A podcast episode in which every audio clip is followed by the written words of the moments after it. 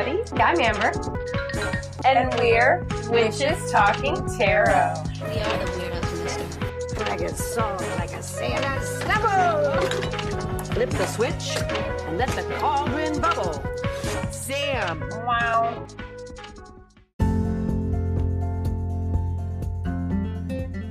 Hello, everyone. Thank you so much for coming back this Thursday to join us for the second part of our conversation with Brenda from Horrifying History. We will get into some tarot history and keep chit chatting the rest of the episode. So, thank you in advance for coming to sit a spell. time, even though time is but a construct of man.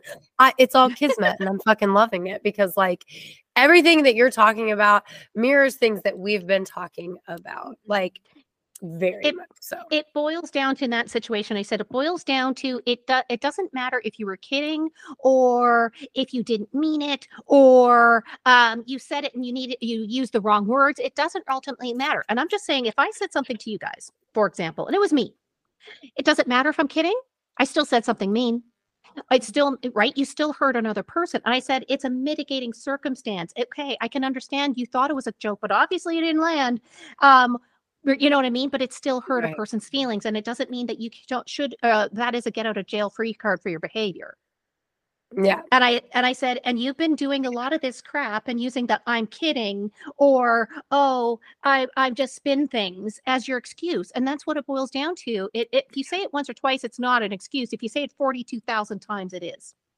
Well, and also, this is an adult you're talking about. I did that when I was 11. Yeah. Yeah, Oh. like my mom used to get on me hardcore. She'd be like, just because you say you're kidding afterward because nobody appreciated what you said doesn't make it a joke. And I was Mm-hmm. Like, right. I was kidding. She was right.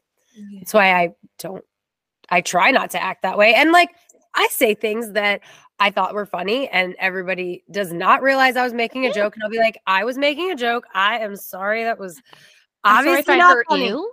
It's called Like, being an adult and, and accepting responsibility for your behavior. Mm-hmm. And Yeah. the reality of it is, I have no problem having a hard conversation with any individual because the reality of it is we're adults, and if and you're not going to solve anything unless you talk about it. But it also, you don't have to add the emotionality of of it. You can hear both sides. It's like a negotiation, right? But Right. that's not what I was having. I tried all my negotiation tools. I tried everything in my toolbox. There's no fixing this. And and that's what I had to tell my friends last week. There's no fixing when a person is behaving like this and cause such disruption. And the last thing I wanted was this person to get de- disinvited to stuff. Um, Right. because I don't feel that there should be anything of a punishment happening. But I think that people in the group are not supporting each other and they're too afraid of her blowups. So people don't say anything. And I said, we need to support each other. And the only thing that's left is calling her out in front of a group and saying, everybody's saying, you know what, that wasn't cool. And honestly, as adults, should we not be doing that? Mm-hmm. Yeah. No, for sure. Kinda Like, simple. Well, and I mean, it's like, you know, setting boundaries and having the person be like, nope, I'm not talking about this and just walking away, you know, mm-hmm. like, oh, I tried to do that last week. It didn't end well. She grabbed me. I was grabbed. Oh, Oh God. And so Damn. I don't like being pushed far, but as we talked guess you before we went on air, I do MMA fight. So a lot of people don't know that. And so therefore, if you grab onto me, especially as a person who used to work emerges and med surg and lockdown units, I don't necessarily react the best.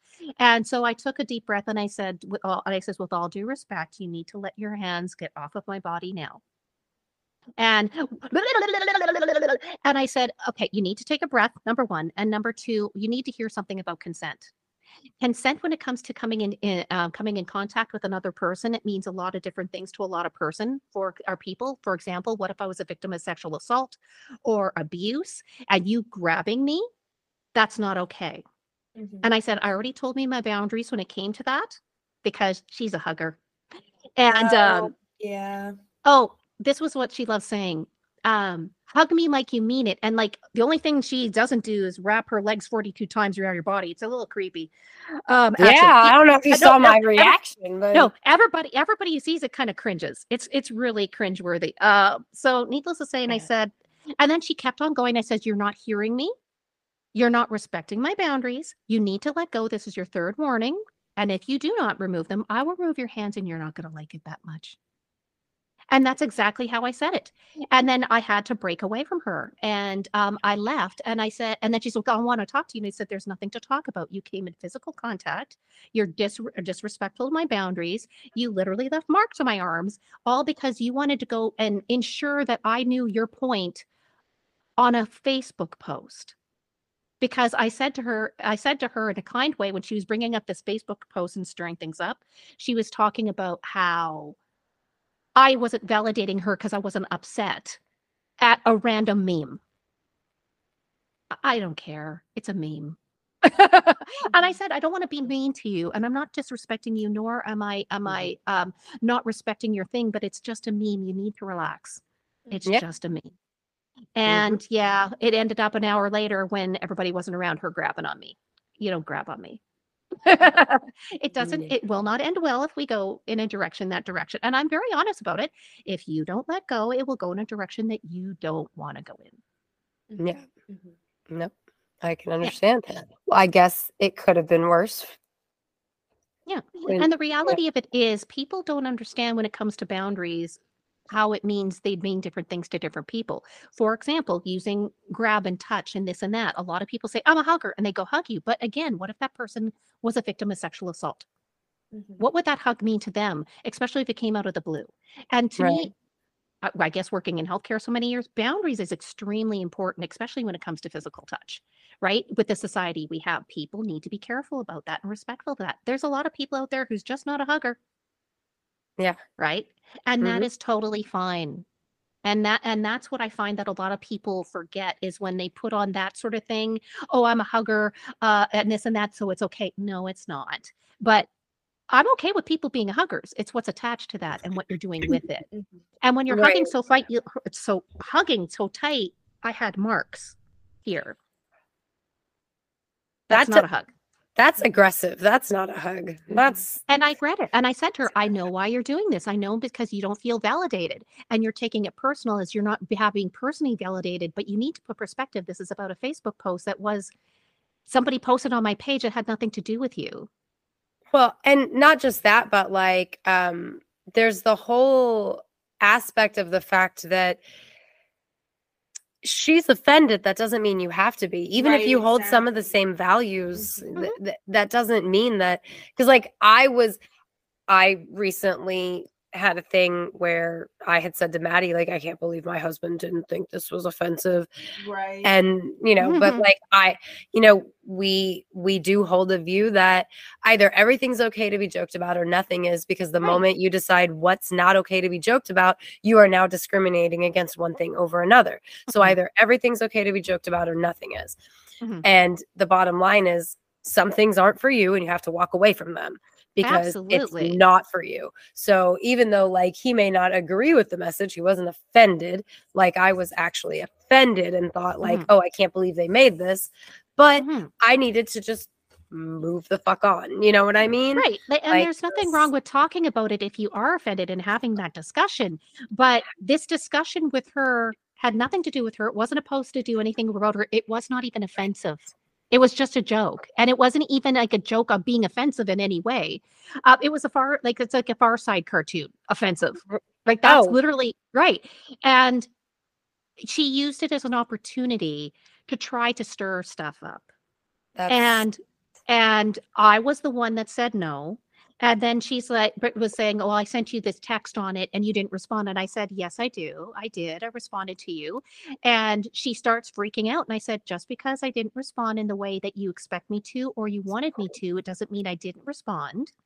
So let's just leave this as mm. is, and walk away from it. Like, just stop." And her Yep. and she kept going, and I said, "Okay." I got my phone receipts. I said, read the pa- I just passed my phone around the table. They said, so now you want to keep going? Let's end it. It's a, it's a, it had nothing to do with you. It was sent to me from somebody else that had nothing to do with it. You happened to glimpse it. And it literally is a nothing. And then she waited till we went to the next location and jumped on me, literally. And it doesn't work well. See, I look kind, but don't, don't, don't be touching on me when I say no. I'm mm-hmm. going to make you stop touching me if you do not. Simple. Yep. There's only one way I want it to get physical, and that's only when I want it to. it, but you know, I think that people people need to respect people better, and I had to make a decision, and I never in a million years expected, for lack of better terms, everybody in the friend group to support me over it. I also didn't want it spread about either, because I don't think that's fair to the other person who clearly has issues. Right. And um, but the problem is, I found out that this person has issues with everybody in the group, Mm. and yeah, well, and and- obviously they're the ones that spread it through the groups, and because you didn't, so Yep. you know they they shot so themselves that in they the could foot. spin their web and then make their truth. Yeah. Yeah. And you Yeah. know what? I'm too old for this. hmm And that's what I said. But speaking of old, do you guys want to hear some history? Yes. Oh, absolutely. How absolutely. much do you guys know about how much do you know about history of tarot? Oh, Okay, so, so. I got- I- I'm gonna be honest with you. I was like, oh my gosh, we've already done this. We've we've done this. I remember doing this. So I was like, oh yeah, no, I was referencing uh, tea leaves. So I got tarot and tea, Tea leaves. leaves mixed up because Well, I was like, yeah. oh, it started with you know Romanians and the Gypsies. And I'm like, oh my god, no, that is that is not tarot. That is that is. See, I don't know the Yeah. history of tea leaves, and that's something that was very Oh, interesting to sh- me. It was. I don't know if you listened to that episode or not, but it was No, no, so. no. Yeah, It we just did it a couple like- weeks ago. Yeah, It, it, kind of makes me wonder like, okay, I'm going to use the same analogy somewhere else. Imagine you're a caveman just kind of walking, doing your caveman stuff. And then you see like a potato plant. You're like, I'm kind of hungry. You take a bite out the leaves. I'm like, ew, this is gross. So then you pull it out of the ground and you're like, ooh, these brown things attached to it. Let's just give it a try. So you take, ooh, these are kind of bitter. So then let's just cook it on a fire for like half an hour wrapped up in some tinfoil and see what happens. Add some butter. Like, that's the thing that I'm getting to when it comes to tea leaves. How did a guy just went from I'm going to drink some tea to like seeing black dogs in your future? Honestly, drugs. Harry Potter No. Oh, well, I'm just See, kidding, I was kidding. I'm gonna go with uh, you know, ancient man was looking for answers In everywhere, right? And, And- everywhere, yes. Yes, and they had a better idea. Like they ancient man had to live off the land, so they knew what Mm-hmm. plants were edible, what plants were not edible. They have been drinking leaves steeped in things for health properties forever. They've Mm-hmm. also, you know, as soon as they started looking at the sky and developed religion based on the stars, they had somebody to interpret that for them Mhm, mhm. and that person then therefore also was to foretell futuristic things for people that's how we like you can look i was i was just watching like this fucking documentary series with my husband last night. So i'm not going to talk too much because i'm going to sound crazy but like you can look at how all the ancient civilizations they followed the stars. They did period point blank. Like there's no question about it. They followed the stars. They wanted answers to prevent the cataclysms that come from the stars because Mhm. when comets hit the earth and cause the things that happen during the fucking younger whatever Dresden period whatever the fuck it was but like the younger Dryas Dritus I don't know shit was crazy for ancient man back then right and like that's when we see like a bunch of monuments in the world for like in America. Oh my God, there's so many things that I want to talk to you about doing episodes on now.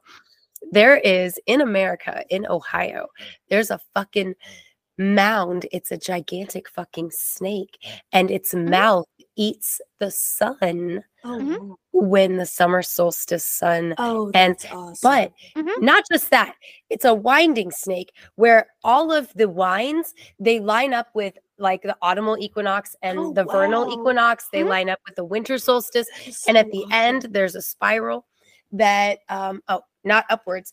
This way it lines up completely with I can't fucking remember. Oh, true north. It lines up with true north, the, the way the spiral goes, which like made me see like like the snake is actually supposed to be like this and the world is sick like time is cyclical and oh it's fucking cool and crazy and okay so back to the whole point of tea leaves because we look to the stars we had to find a way to protect ourselves from the things that come from the stars i.e like comets and, and those things that hit the Mhm. planet and cause disruptions aliens right so the tea leaves were a way of something that we are already using and coming in like it is a part of us as much as we are a part of it because defecation and urination was right in the same land that grew the plants that they're Uh-huh. consuming. You know, they really, even today, everything that we eat is feeding on the dead. But back then, they understood that concept. They knew that everything was cyclical because Mhm. we live on the dead, and then the dead gives life. Mhm. Like it's a whole thing. So to imbibe that which has grown from our ancestors can give us messages, but we won't necessarily know the message by drinking it. Mhm. So we feel that they will give us a visual message. And that's where the tea leaf part comes, like reading the tea leaves comes in. That's my belief. I don't know that for sure, for sure. But based on everything that I do know for sure, for sure. But then again, like we could go on forever about how the fact Mhm. that things that people know for sure, for sure, are actually fucking wrong. Like Like, I opened once- a can of worms. once people get into a mentality of this is what was, once new information is introduced to say that yeah. is not what was, They panic. it bothers them so much they can't accept it. Like the fucking yeah. Anyway, So what's this say about Egypt? so well, I can tell you about Egypt. like tarot history, like the from what I read, there there's three main contenders for the origins of tarot, and it's Mhm. Egyptians, the Chinese, and the Hebrew. I am not And- surprised. Well, the There Egyptians is truth in that, and there isn't. Now, the thing is, the ancestors of today's tarot actually Uh-huh. can be traced back to the 14th century. But, the modern But- era.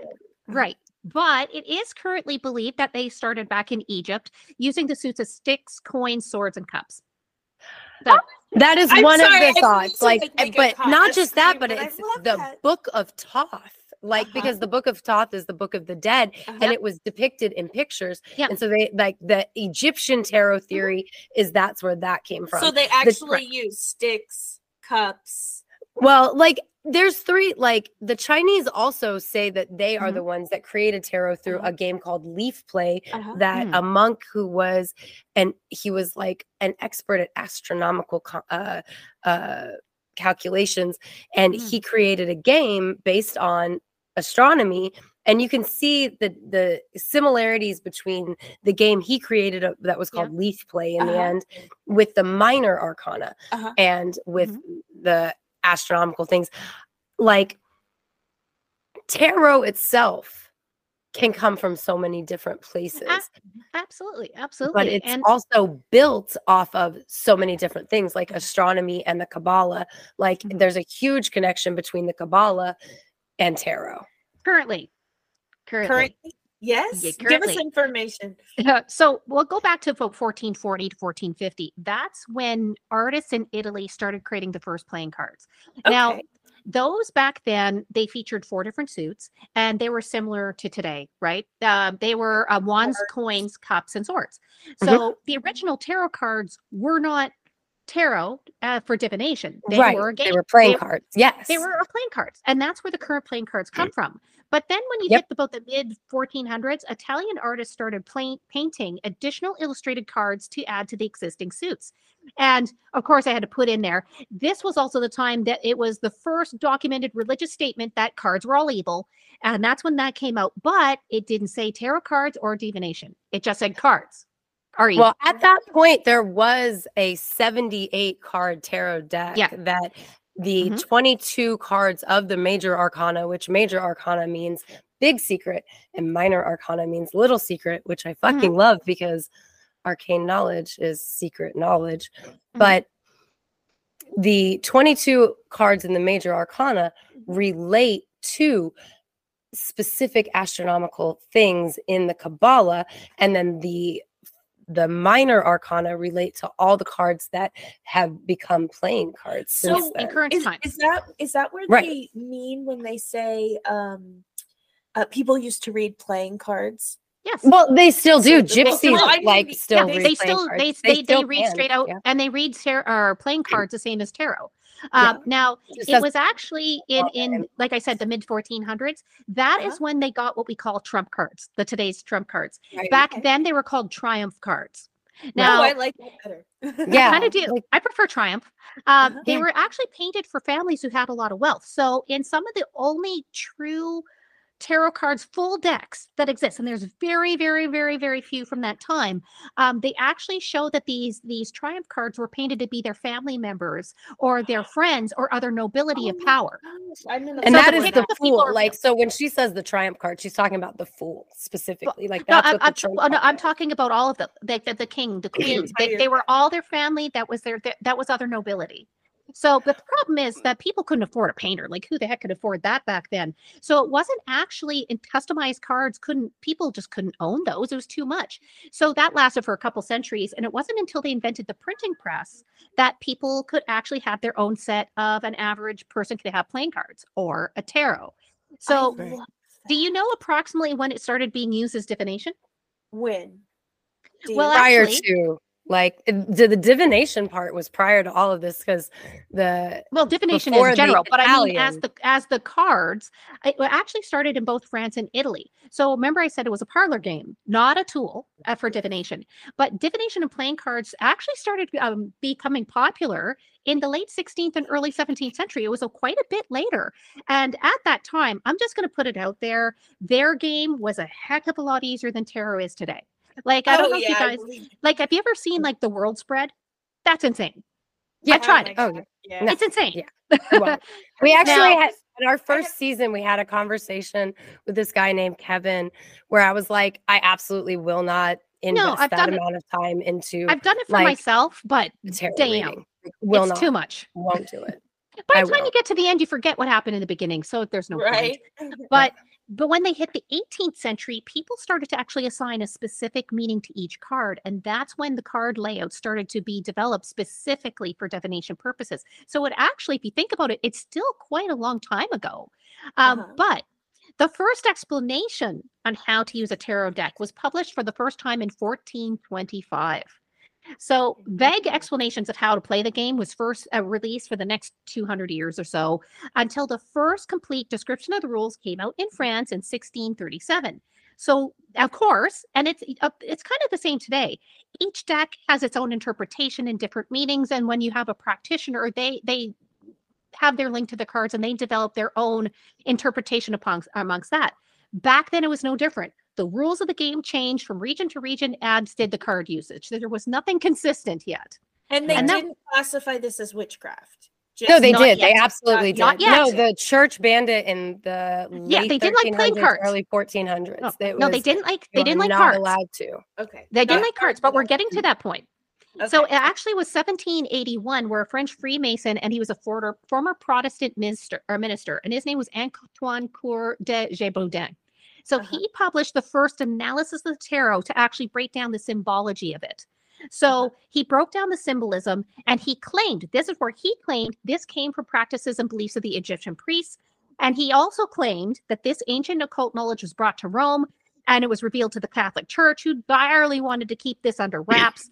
Now, in his essay, there was a specific chapter on tarot meanings, and that is the very one of the very first explanations of the symbolism of the tarot artwork. And he also connected it to the legends of various gods. Here's the problem: we don't have any documentation or historical anything to prove that is true. It is just again urban myth, and we, we there's no way to prove it. But there's this didn't stop anybody from wanting to have these alleged ancient secrets. Now, again, he did a little bit extra for marketing, is what I'm saying. you know, pushing the marketing to make it look a little bit more mystic. But the Mhm. reality of it is, this was getting to be the time of spiritualism. By the time they hit in the early 19th century, card decks now their artwork was specifically being designed about Antoine's interpretation. So that is when the whole big switch started happening. So then you hit 1791. Uh, a guy is named Jean Baptiste Alliette, and he was an occultist, a French occultist, and he actually released the very first tarot deck specifically designed for divination. That's the first official one. But a couple years later, he wrote a, and published a book on how it's supposed to be used, which I would have done the reverse. Like, shouldn't you have the instructions and then Right, give out the cards? You just do the cards first. People guess for a couple years, and then you just give them a book.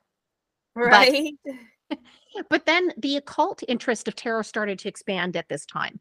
And the reason is that this is when Kabbalah really got associated with mysticism, like the secrets of the mysticism and specific tarot.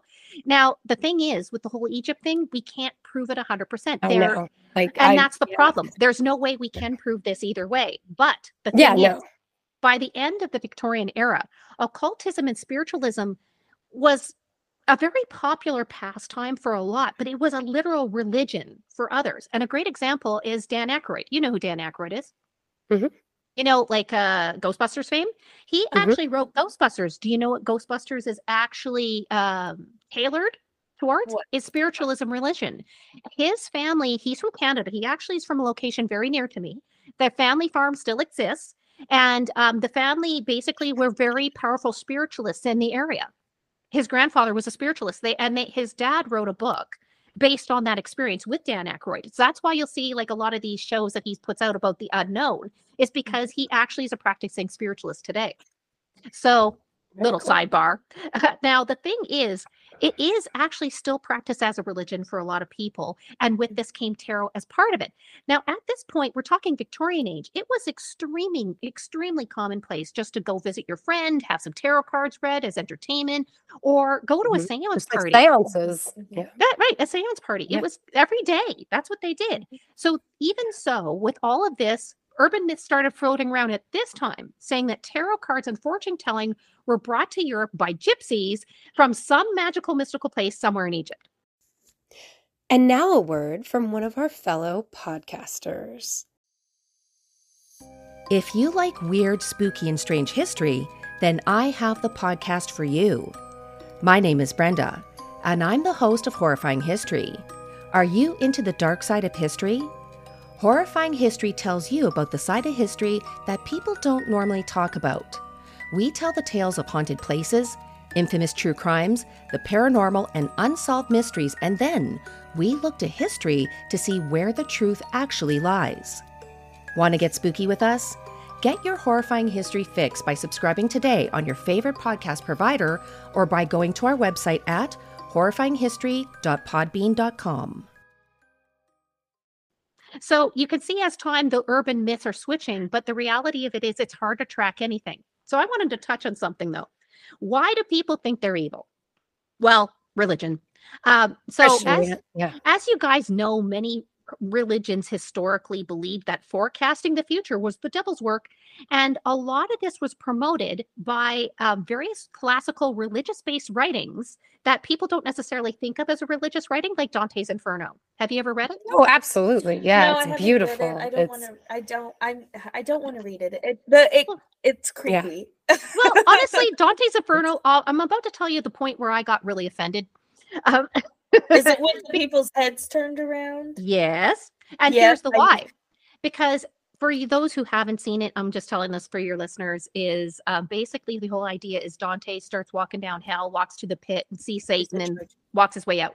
And Mhm. he describes what he's seeing along the way. So at the fourth level of hell, Dante describes those walking through eternity with their heads on backwards and crying, Mhm. and these are the fortune tellers. and he so says can't- that their sin is because they're telling the future, which is only known to God. But here's my Mhm. problem with this. In every single major religion, there are figures that are recognized as a prophet that are being who tell the future, but they're Mhm. supposedly chosen for God. What is the difference between Dante's Inferno and the Bible is the gender and not the message. And that is really indicative of the times, right? When this came out. Mhm. In Dante's times, women were, well, second class, if you're lucky, citizens. They weren't even Mhm. second class. So, therefore, that is the big difference, in my opinion. And going into actually my opinion of tarot, I think it's just a way for us to, like, there's no difference to me than a tarot deck than you're using a crystal ball. It's used for focus. yeah. It to Exactly. focus focus your and what is different than having a prophet telling the future and a person flipping a tarot card? Nothing. because you're Mm. your you're your You're- own prophet, and well, they don't want you. to One stamped by the church approval the and the other one isn't. And Yeah. the church can't control the the prophets are saying what the church message wants it to say, where the other ones aren't. Mhm. Right. Simple as that. Yeah. Now, have you guys heard about the origins of the Rider Waite deck? Yes, yeah, it, it came through the uh the Order of the Golden, Golden Dawn. Dawn. Yes. Isn't that the best But- name of an order? Oh, absolutely. Um, but like, you know, it they just he took what Papus did with the Mhm. deck where Papus is thought of as the granddaddy of what Mhm. is nowadays used as the European tarot. Mhm. Um, and he incorporated more knowledge and more explanation into the cards. And then what Rider Waite did was took it and made a standard card Mhm. and book version from what. Papus did. Exactly. Um, so he was actually Arthur Waite was actually a British occultist himself Mm-hmm. and was a member of the Order of the Golden Dawn. Now, the thing about the Order of the Golden Dawn I liked is the fact it wasn't just guys, which was typical back then. It was men and women. So another member of the Golden Dawn was actually Pamela Corman or Colman Smith, and she was an artist. And he went and decided to work with her, and they created this Mrs. deck Smith. together. In I didn't know her 1909. name. Yeah. So in 1909, they released that deck. So it was actually Arthur's suggestion that Pamela used the Mrs. Sola. Smith, not her whole fucking name. fucking assholes. They're like, it doesn't matter. She was married. Mrs. Smith. It's Oh, and Mrs. Smith. So Pamela used actually the Sola Busca tarot cards for her inspiration. And that is the tarot card that I was talking about earlier. That is one of the earliest complete surviving example of a 78 card tarot deck. And if you compare the two, there are a lot of similarities in the symbolism there.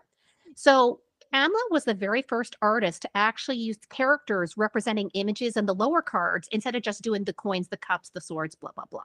And she started to incorporate human figures into her artwork. And that is what resulted in the iconic deck that most tarot cards reader or readers know today.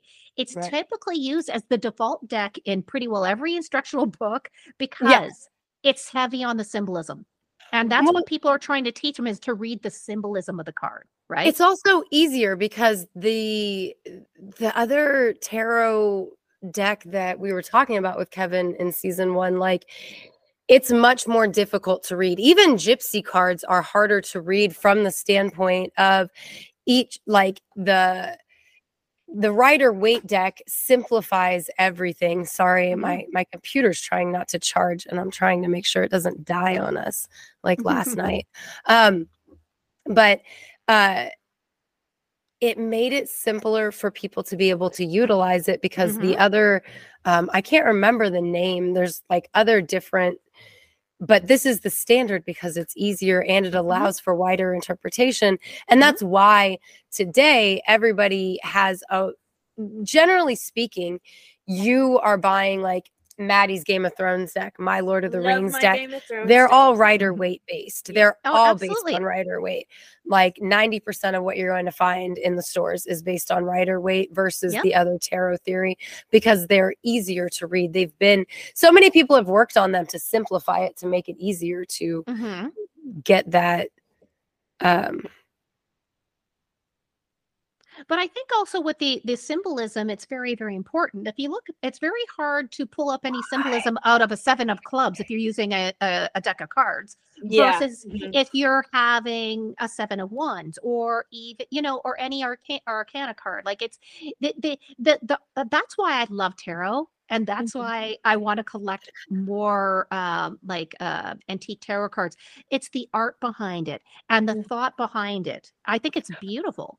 Beautiful. Right. Well, and when you're reading playing cards, like the gypsy card, sorry, I was like trying to get this to charge and but with the gypsy cards, it's like where that seven of clubs winds up in the spread mm-hmm. Depends on what it means.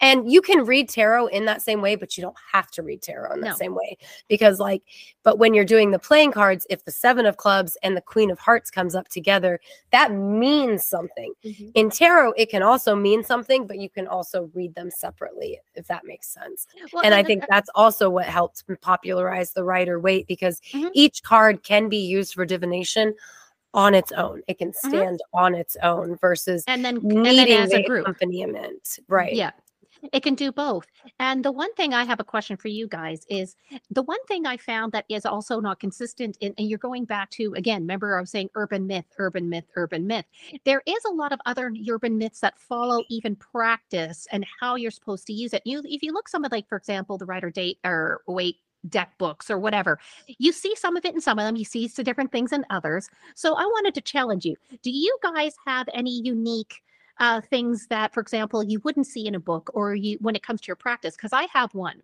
And I read this in a book years ago. I, I'm when I was 16, and I've done it ever since. I'm the only one that uses my decks. I'm the only one that takes them out of the box. I'm the only one to put are it like back. that. Okay, some it- that. And that is me because I want to keep my charge on it.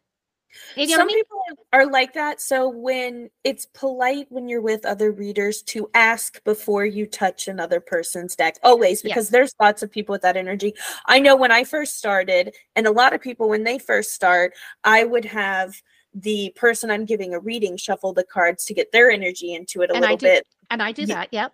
You do, you do. But I do, Um, I, but it's a habit of mine now because so long I do not let other people read my decks, but I do have Mhm. another deck for person to use to read. Okay, I get what you're saying. I get Fair what you're You know saying. what I'm saying? But that, Yeah. have you guys have heard of any of the little things like that that you carry past, or you, you know, if you've heard? So I have definitely heard the. So okay, so I've heard the always have the person you're reading cut your deck, Mhm. but I Mhm. am a person that when I'm reading, don't fucking touch my cards. I'm that way when I'm so saying I'm yeah, reading, like so Hmm. no, you can't cut the fucking deck, and if you insist on it, I mean that's cool, but it's gonna fuck up my juju, even if it doesn't fuck up the reading. Like it's Yeah. okay Because, for them to touch like- it at times when you're not reading it, if you allow. Right. 'cause, But when like, you're in the middle of a reading, it just yeah. I'm gonna blame my Mhm. sun sign and I'm gonna be like, I'm a Virgo and I don't like it when people touch my stuff without talking Mhm. to I'm me a first. Virgo. Like, don't touch yeah, my stuff. nice. Yeah, don't touch my That- that's motherfucking stuff. stuff. Like I had I uh two Halloweens ago I was doing readings at a gay pride event here in town and I got aggressively hit on. I thought she was trying to fight with me. I wasn't sure. And uh the guy that I was doing a reading for at the time he was like she is not trying to fight you. You were right on the other because I was like, I don't know if she's trying to fuck me or fight me. And he's like, She's not trying to fight you, girl. And I was like, Okay, I am not both. used to this. I mean, it could have been. Like she literally crawled across my table and was like trying to get at me. But prior to that, I'd been trying to give her a reading and she was incredibly intoxicated, and probably on a psychedelic. And she's like, Mm. she's touching my crystal ball, and I'm like, oh, you gotta fucking stop. And then no. while I'm doing her reading, she reaches out and touches my cards and she's like, I'm a reader too. And I was like, that's cool. You should know not to touch somebody right. else's If you card. are, you don't touch people's stuff. I was triggered. Like I promise you, I was pissed. But I don't like people touching my cards. I follow that Mhm. one. I have heard the the myth of you cannot buy your own first tarot deck. And I'm sorry, but I don't follow any of the you cannot. But I do believe in it just the same, which is funny. And let me explain. What I mean by that is I will give somebody a tarot deck so that they can then go out and get their own that they want because now you've been gifted one.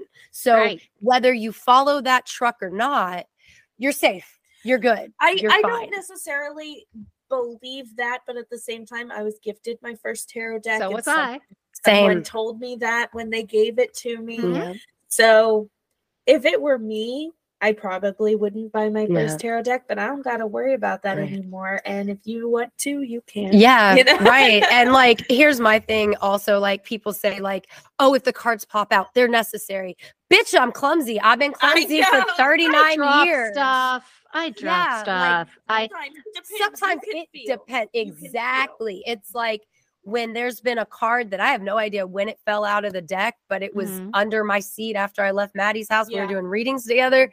That meant something. That Mhm. that meant something beyond just my clumsiness because yeah, I'm clumsy, but usually I find all the cards. So when I don't find a card and one's just chilling there, it's for me to think about. I just have to bring this up. Are we going on two hours now? It's five fifty one. I know we started around four o'clock. Well, yeah, we had that hiccup and so we Uh-huh. didn't yeah, we're I guess we're at This about an long hour and a half. Yeah. yeah. and I have some spaghetti in my future. So Ooh, All right, well, we have some delicious. potato soup. Potato Yeah. soup. We made oh, I love potato soup. Oh, too, but spaghetti sounds Wow. really good. yeah. Well, and better yet, the husband's cooking it and I'm not. So Oh, that's even better. oh, nice. isn't the best Well- food the stuff you don't cook? The best coffee is the coffee you don't make. Yes. I do enjoy it when my husband do be making me coffee. now my husband doesn't make coffee because he's horrible at it. And even yeah, yeah, no. K cup Oh. he can do K cups. That- My that's it. husband, my husband makes like He's that Turkish coffee. Like, if you ever seen the movie Hidalgo, Mhm. where he's like, "Can you stand a, a horseshoe up in it or whatever?" That's the kind of coffee my husband makes. Like, Um, I use a lot of cream.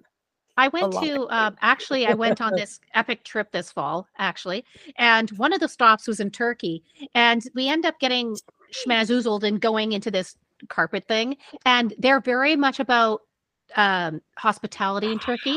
So they're like yes. and they're asking like, okay, we have all these drinks you could have while we do our little carpet demonstration. And he's like, um, does anyone know what Turkish coffee is? I'm like, gosh, I love good. it. It was so good.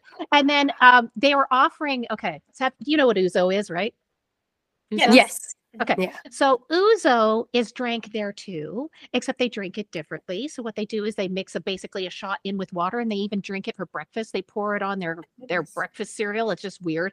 But the point of it is, and they're like, "Do you want to have our special drink, which was the ouzo and water?" And I'm like, "No, I'll just We're stick to the to get- Turkish coffee." Turned. But here's the thing: I'm like, "No, no, no." I said, "If you're offering me ouzo, you got to drink it the Canadian way." And he's like, "Deal." Because he's he's basically thinking this is a little girl. What what what's the worst she could do? So you know how we drink it here? We call it No, sure don't. sure don't. we call we call it the volcano. So what you have to do, it's a basically you put your head on the bar and you open your mouth and they pour the ouzo in as a shot. You basically don't swallow it yet, and basically they take um, cinnamon, like a shaker of cinnamon, and you light the match or the lighter, and you light the fumes and spread the cinnamon on top, and then it sparkles as it burns. But you have to close your mouth real fast. You're gonna burn your mouth. no. Like, And the guy's like, I'm not doing that. I'm like, I'm, I'm not, not just drinking that." your watered down ouzo. Bring Yeah. on the coffee. And he's like, Like- that's insane. I'm like, yeah, my husband burned his mouth pretty bad, but he didn't close his mouth in time. That's on him. Fair enough. I'm all like, maybe if it take care of my little baby hair mustache, like maybe like once a year. Flaming drinks are dangerous. That's why you got to know how to do this one specifically. The idea is kind of rinse your mouth a little with the ouzo so it kind of coats, you don't burn your gums off. yeah. Yeah, no, see, like, no, like when I have, uh, I generally have a Christmas party and a Halloween party at my house every year. And uh, two things happen every time. Um, usually I get intoxicated enough that somebody says something funny enough that I literally can't stop laughing and I like fall over and I just, and they go, Oh, we've broken Amber. It's, I, I guess Again. the party's like over now. Um, but also uh, my friend casey 99% of the time has to pull me away from an open flame because i'm about to set myself on fire Yeah. without don't do- realizing it Don't do any So, like, volcanoes. Yeah i can't i can't do a drink that's like on fire on purpose it's it's I- too much I was really shocked. So we went to a lot of epic places. One of them, we were went to a couple stops in Greece too. So we're at this one place. It's nine o'clock in the morning. Believe it or not, I actually downloaded my podcast to see if what the ads would sound like if they were in Greek, which they were, which was really cool. Um, and uh, as I'm waiting for the tour, and she's like, "Are you are you listening to something?" I'm like, "What does this commercial say?" And she's listening. They're they're um, advertising for Honda vehicles. Like awesome. And she's like, I've never seen somebody happy over a commercial before. I'm like, money in my pocket. Thank you, Greece. Uh, but they stopped. You know what? How this tour started? Alcohol. It was 9 a.m. They brought you for shots in this little place here, and they here's some Turkish delight. We make that here too, and we usually have it with these shots. And I'm like, and my we're Canadian, so we can't be rude. So I'm sitting with a table of Canadians that I met, and they're we're all holding these shots, and we're all looking at each other, and I'm like, and I'm like, it's 9 a.m. And everybody's like, well, we can't be rude because we're all Canadian. I'm like, yeah, true. It was like drinking maple syrup without tasting like maple syrup. It was just drinking liquid sugar with that burned your stomach really bad. I'm like, that's not good. And then mm. the horse she's coming by, isn't it great? It's our national drink. I'm like, yeah, it was great.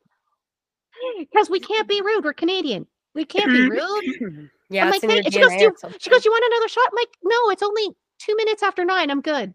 I'm good. Gotta survive it's four o'clock some it's 402 somewhere That's what they yeah. said, and I'm like, no, my stomach seriously can't take Turkish No, delight and, and disgusting. shots of alcohol for breakfast. Like, I outgrew that when I was well 19, um, and Yeah. even then, I couldn't do it well.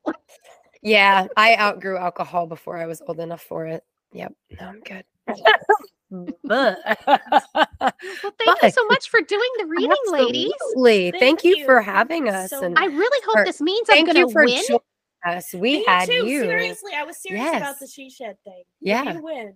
Oh yeah. Ah, You. you I'm totally big- doing it as Go- TARDIS. Are you- Are you gonna go visit the Bellagio? Because you should.